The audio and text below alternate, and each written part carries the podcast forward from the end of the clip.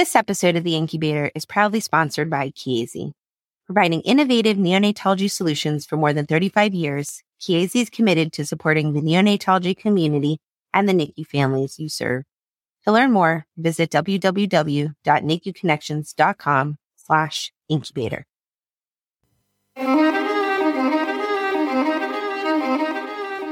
This is The Incubator, a weekly discussion about new advances in neonatology and the fascinating individuals who make this progress possible.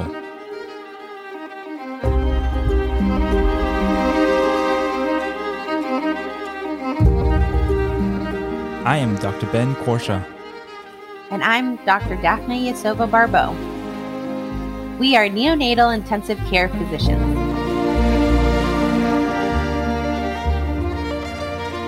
Welcome.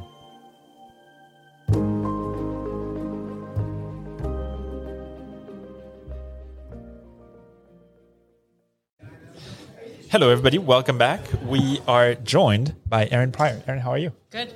Thank you for having me. No, thank you. You've been uh, obviously very busy the past two days. Very busy. Uh, congratulations on a beautifully crafted conference.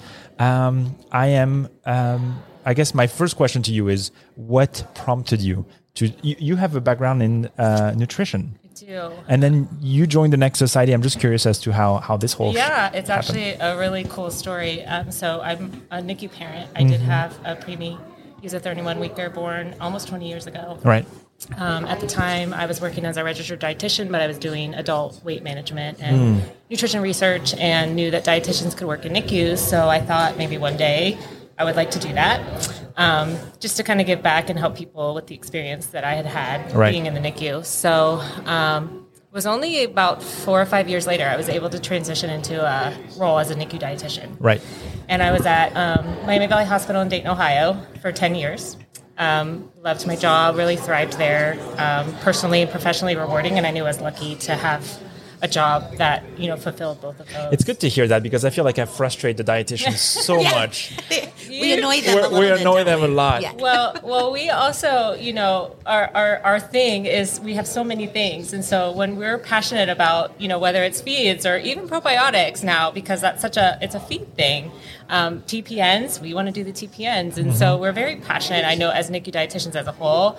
Um, and there are many that really get involved, more so, I would say, than even adult dietitians. We're very needed and involved and know Very that hands-on. nutrition is so important for, the little preemies. So we feel that we feel that from you. Like we want to be part of the team. We work with everybody on a daily basis and really feel that um, you know necessary to get to get the babies to grow, go home. I'm always so impressed by former NICU parents who then say, I, I'm going to work in the NICU, knowing that there's like some processing of your history Yep. that you really have to undertake to be able to step back into the NICU, walk with Yep. families who maybe had a similar shared experience. So that was you. something I was unprepared for. I was really gung ho about, you know, like I said, giving back and trying to work in some way. Um, and initially, I feel like it was, you know, I can't believe I'm back here Yeah. and doing this, but it, it didn't last very long. And everyone, like I said, was so welcoming. Um, and it just really felt like I was important and needed. So it, that went away really quickly. Like it, it, it became a, a, profession, but it also became like a positive versus like something I was nervous about. in our unit, we have a few nurses who are former Mm-hmm. NICU parents, and I can tell when they disclose that, you know, in different ways, that the parents just, I mean, they just latch on to them. They're looking yeah, for that. they would, and I would offer that up too. If I knew I knew something, you know, that the parent needed, Might help. I would also be able to share that, and Mm-hmm. I could kind of relate. And if they were struggling or frustrated with feeds, or you know, specifically that, I would share my story, and then I could instantly see like, oh, you get it. You get it, yeah. And, and how did you then join the NEC Society? Yes. So then I worked there for 10 years um, and ended up leaving the hospital right before the pandemic hit. So Mm. it was literally about three months I left that role um, and was home during the pandemic. And I struggled because I really loved the NICU job, but um, left just for some, some personal reasons and um, didn't know what else I would do. So I looked into maybe some teaching jobs and other things, but never felt confident. I wanted to kind of stay in the NICU world somehow, Right, right. advocating for preemies in some way. Um, and I was looking for continuing education credits. I see. Because I didn't have a, an avenue to get them. And I just Googled neonatal nutrition or something and found um, a webinar that the NEC Society had put out. Right. And it was the first the first person that came on the webinar was Lindsay Green, who used to be our outreach coordinator and was uh, an adult survivor of NEC. She blew me away with her story, and I, as a dietitian in the NICU, or you all can relate to this too. Um, when they leave, we don't we don't hear what happens. That's right. Um, I don't follow a NEC patient, you know, to, to their 20s. And so it was really eye opening and kind of frustrating, honestly, to not, you know, be involved as they go and know what I did in the NICU and how that impacted them later, even into early infancy, you know, two, three years old, and all the way, you know, through the life cycle. So, um, I was on their newsletter uh, after that, so I kind of signed up, put my email in, and then it was almost a year later that they started advertising for a fundraising coordinator. Wow. So I was like, okay, I'm not a fundraiser. I don't have any experience, but I'm super passionate about this. So I'll figure it out. I'm gonna throw Good exactly. Put I'm my gonna- name in the hat. I'm gonna throw my name in there and see what happens. So um, they, we had an organization um, that was like a consulting group for hiring at the time, and um, she called me. The, the hiring coordinator called me, and we had a great conversation. So I had it over the next couple of interviews. I met with Jen and Aaron, and um, I'll never forget the call in my living room when um, they called and said, you know, we know you applied for the fundraising position, but we, you're not our fundraiser. We want you to be our research coordinator. So, with my background and obviously being a clinician, and I had had some research experience also prior to my NICU work, they created a new position and That's awesome. decided to have me join them in that role. That's awesome. So I, yeah, it was just like a dream, and and now it's been two years, and I can't even tell you the feeling of being able to do what I'm able to do without the confines of the hospital. So Mm-hmm. like Sure. protocols and policies and procedures, like none of that. Like Jen's like the complete opposite of let's you know let's figure that out. Let's just do it. Like don't be restricted. And that's a huge difference in the feeling that I've loved being in this role to be able to freely kind of do whatever we want. Right. Right. Right. So tell us about some of those, um, the research arm uh, initiatives, the probiotic toolkit, Yeah. the research Yeah. incubator, Yeah. and the mentorship. Yep. So those are kind of our three big projects that have gone um, launched, so to speak, in the last couple of years. Um, the probiotics toolkit was a daunting project for sure.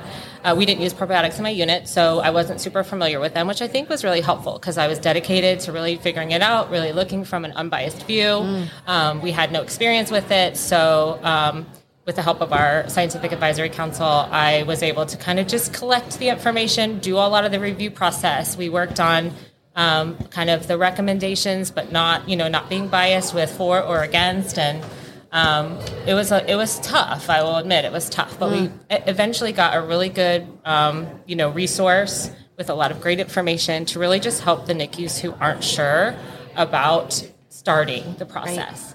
And if I if I had had this tool when I was a dietitian, I would have loved it. And that was uh-huh. always the problem is that even dietitians, you know, that's our thing, but I didn't have the time. Right. Like, nobody had the time to really dig into all of it. So we had 66 beds. I was like, you know, kind of the only dietitian near near the end of my career there, and I just didn't have the time. So No, if you got around to all your babies already Yeah, it- I was within the day, that was, was yeah, that was So- already that's already pretty amazing. So if I had had this toolkit, it would have been a great starting point to take to my unit, take to the team, and we would, you know, go through the process. Um, the research incubator is really growing, and I'm really proud of that. We are starting many collaborations already, connecting researchers. It's really just a group of people who want to continue NEC research in Right. all different ways. We have PhD students, we have pediatric surgeons, neonatologists, we have um, clinical nurse scientists um, that all just are eager to learn more and connect and collaborate. We've already seen like outside collaborations happening.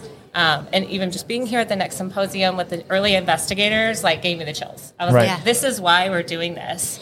And we also do a mentorship matching. So um, the mentees that are early in their careers can um, sign up and become a member, and then I'll help match them with a mentor based on their interests. And then we do like a facilitation of a year pairing, hoping it continues. Um, so those, I think you had somebody, Daphna, right? Yeah, One of our yeah. mentors was here talking with you. So she was able to really get that NEC focus which many don't have. Right. If they don't have a mentor in their facilities that really are NEC focused. So Absolutely. And it's pretty easy for people to get information on the website. absolutely, you can just go to our website um, and search Research Incubator, and then there's a button that you can click to join, and then I'll respond. And if you're interested in being a mentee or even a mentor, you can check a box, and then we'll take it from there. That's awesome. Hey, that's Yeah. great. Thank Erin, so thank you so much for Yeah, dropping by. Thank you.